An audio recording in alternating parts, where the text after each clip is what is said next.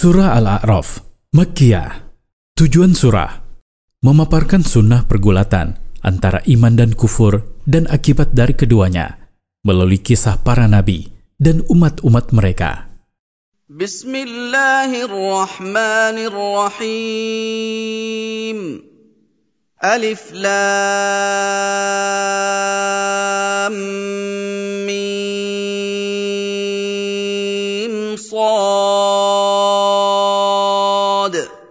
Tafsir Pembahasan tentang huruf-huruf semacam ini telah disebutkan di awal surah Al-Baqarah. Kitabun unzila ilaika fala yakun fi sadrika harajun minhu litunzira bihi wa dhikra lil mu'minin. Al-Quranul Karim adalah kitab suci yang Allah turunkan kepadamu, wahai Rasul. Maka janganlah ada kesempitan dan keraguan di dalam dadamu terhadap kitab suci ini. Allah menurunkannya kepadamu agar kamu gunakan untuk memperingatkan manusia, menegakkan hujah, dan memberikan pelajaran kepada orang-orang mukmin. Karena hanya orang-orang mukminlah yang bisa mendapatkan manfaat dari pelajaran yang diberikan. اتبعوا ما انزل اليكم من ربكم ولا تتبعوا من دونه اولياء قليلا ما تذكرون Ikutilah, wahai manusia, kitab suci yang Robmu turunkan kepada kalian dan sunnah Nabi kalian. Dan janganlah kalian mengikuti hawa nafsu orang-orang yang kalian lihat menjadi teman-teman setan atau pendeta-pendeta yang jahat. Janganlah kalian berteman dekat dengan mereka, seraya meninggalkan kitab suci yang diturunkan kepada kalian, demi mengikuti kemauan hawa nafsu mereka. Sesungguhnya, kalian jarang sekali mengambil pelajaran, sebab sekiranya kalian mau mengambil pelajaran, tentu kalian akan lebih memilih kebenaran daripada yang lain. Dan tentu kalian pun akan mengikuti dan mengamalkan agama yang dibawa oleh Rasul kalian dan meninggalkan agama lainnya. وَكَمْ مِنْ قَرْيَةٍ أَهْلَكْنَاهَا فَجَاءَهَا بَأْسُنَا بَيَاتًا أَوْ هُمْ قَائِلُونَ Betapa banyak negeri yang kami binasakan dengan azab kami, tak kala mereka bersikeras mempertahankan kekafiran dan kesesatannya. Maka azab kami yang sangat keras turun ke negeri itu di saat penduduknya lengah di waktu malam atau siang, sehingga mereka tidak mampu melindungi diri mereka dari azab tersebut. Bahkan Tuhan-Tuhan yang mereka sembah pun tidak mampu melindungi mereka. فما كان دعواهم اذ جاءهم باسنا الا ان قالوا انا كنا ظالمين Maka sesudah turunnya azab itu, mereka tidak punya pilihan lain selain mengakui kesalahan mereka karena telah ingkar kepada Allah. فلنسالن الذين ارسل اليهم ولنسالن المرسلين Sungguh, kelak pada hari kiamat, kami benar-benar akan bertanya kepada umat-umat yang menerima kedatangan rasul-rasul kami tentang tanggapan yang mereka berikan kepada para rasul itu. Dan sungguh, kami benar-benar akan bertanya kepada para rasul itu tentang tugas mereka untuk menyampaikan apa yang kami perintahkan untuk mereka sampaikan dan tentang tanggapan yang diberikan oleh umat-umat mereka.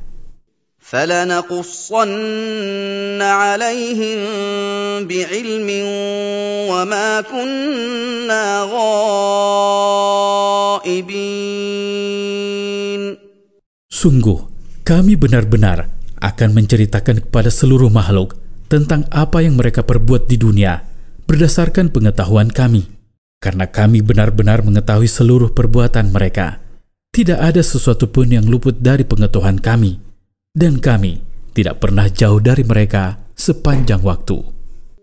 والوزن يومئذ الحق فمن ثقلت موازينه فأولئك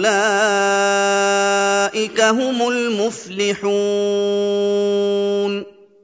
dan timbangan amal di hari kiamat akan dilakukan secara adil.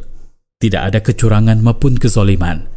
Barang siapa yang timbangan amal baiknya lebih berat dari amal buruknya, mereka akan mendapatkan apa yang mereka inginkan dan selamat dari apa yang mereka takutkan. ومن خفت موازينه فأولئك الذين خسروا أنفسهم بما كانوا بآياتنا يظلمون Dan barang siapa yang timbangan amal buruknya lebih berat dari timbangan amal baiknya, maka mereka telah merugikan dirinya sendiri. Mereka telah menjerumuskan diri mereka sendiri ke dalam jurang kehancuran di hari kiamat karena mereka telah ingkar kepada ayat-ayat Allah. ولقد مكناكم في الأرض وجعلنا لكم فيها معايش قليلا ما تشكرون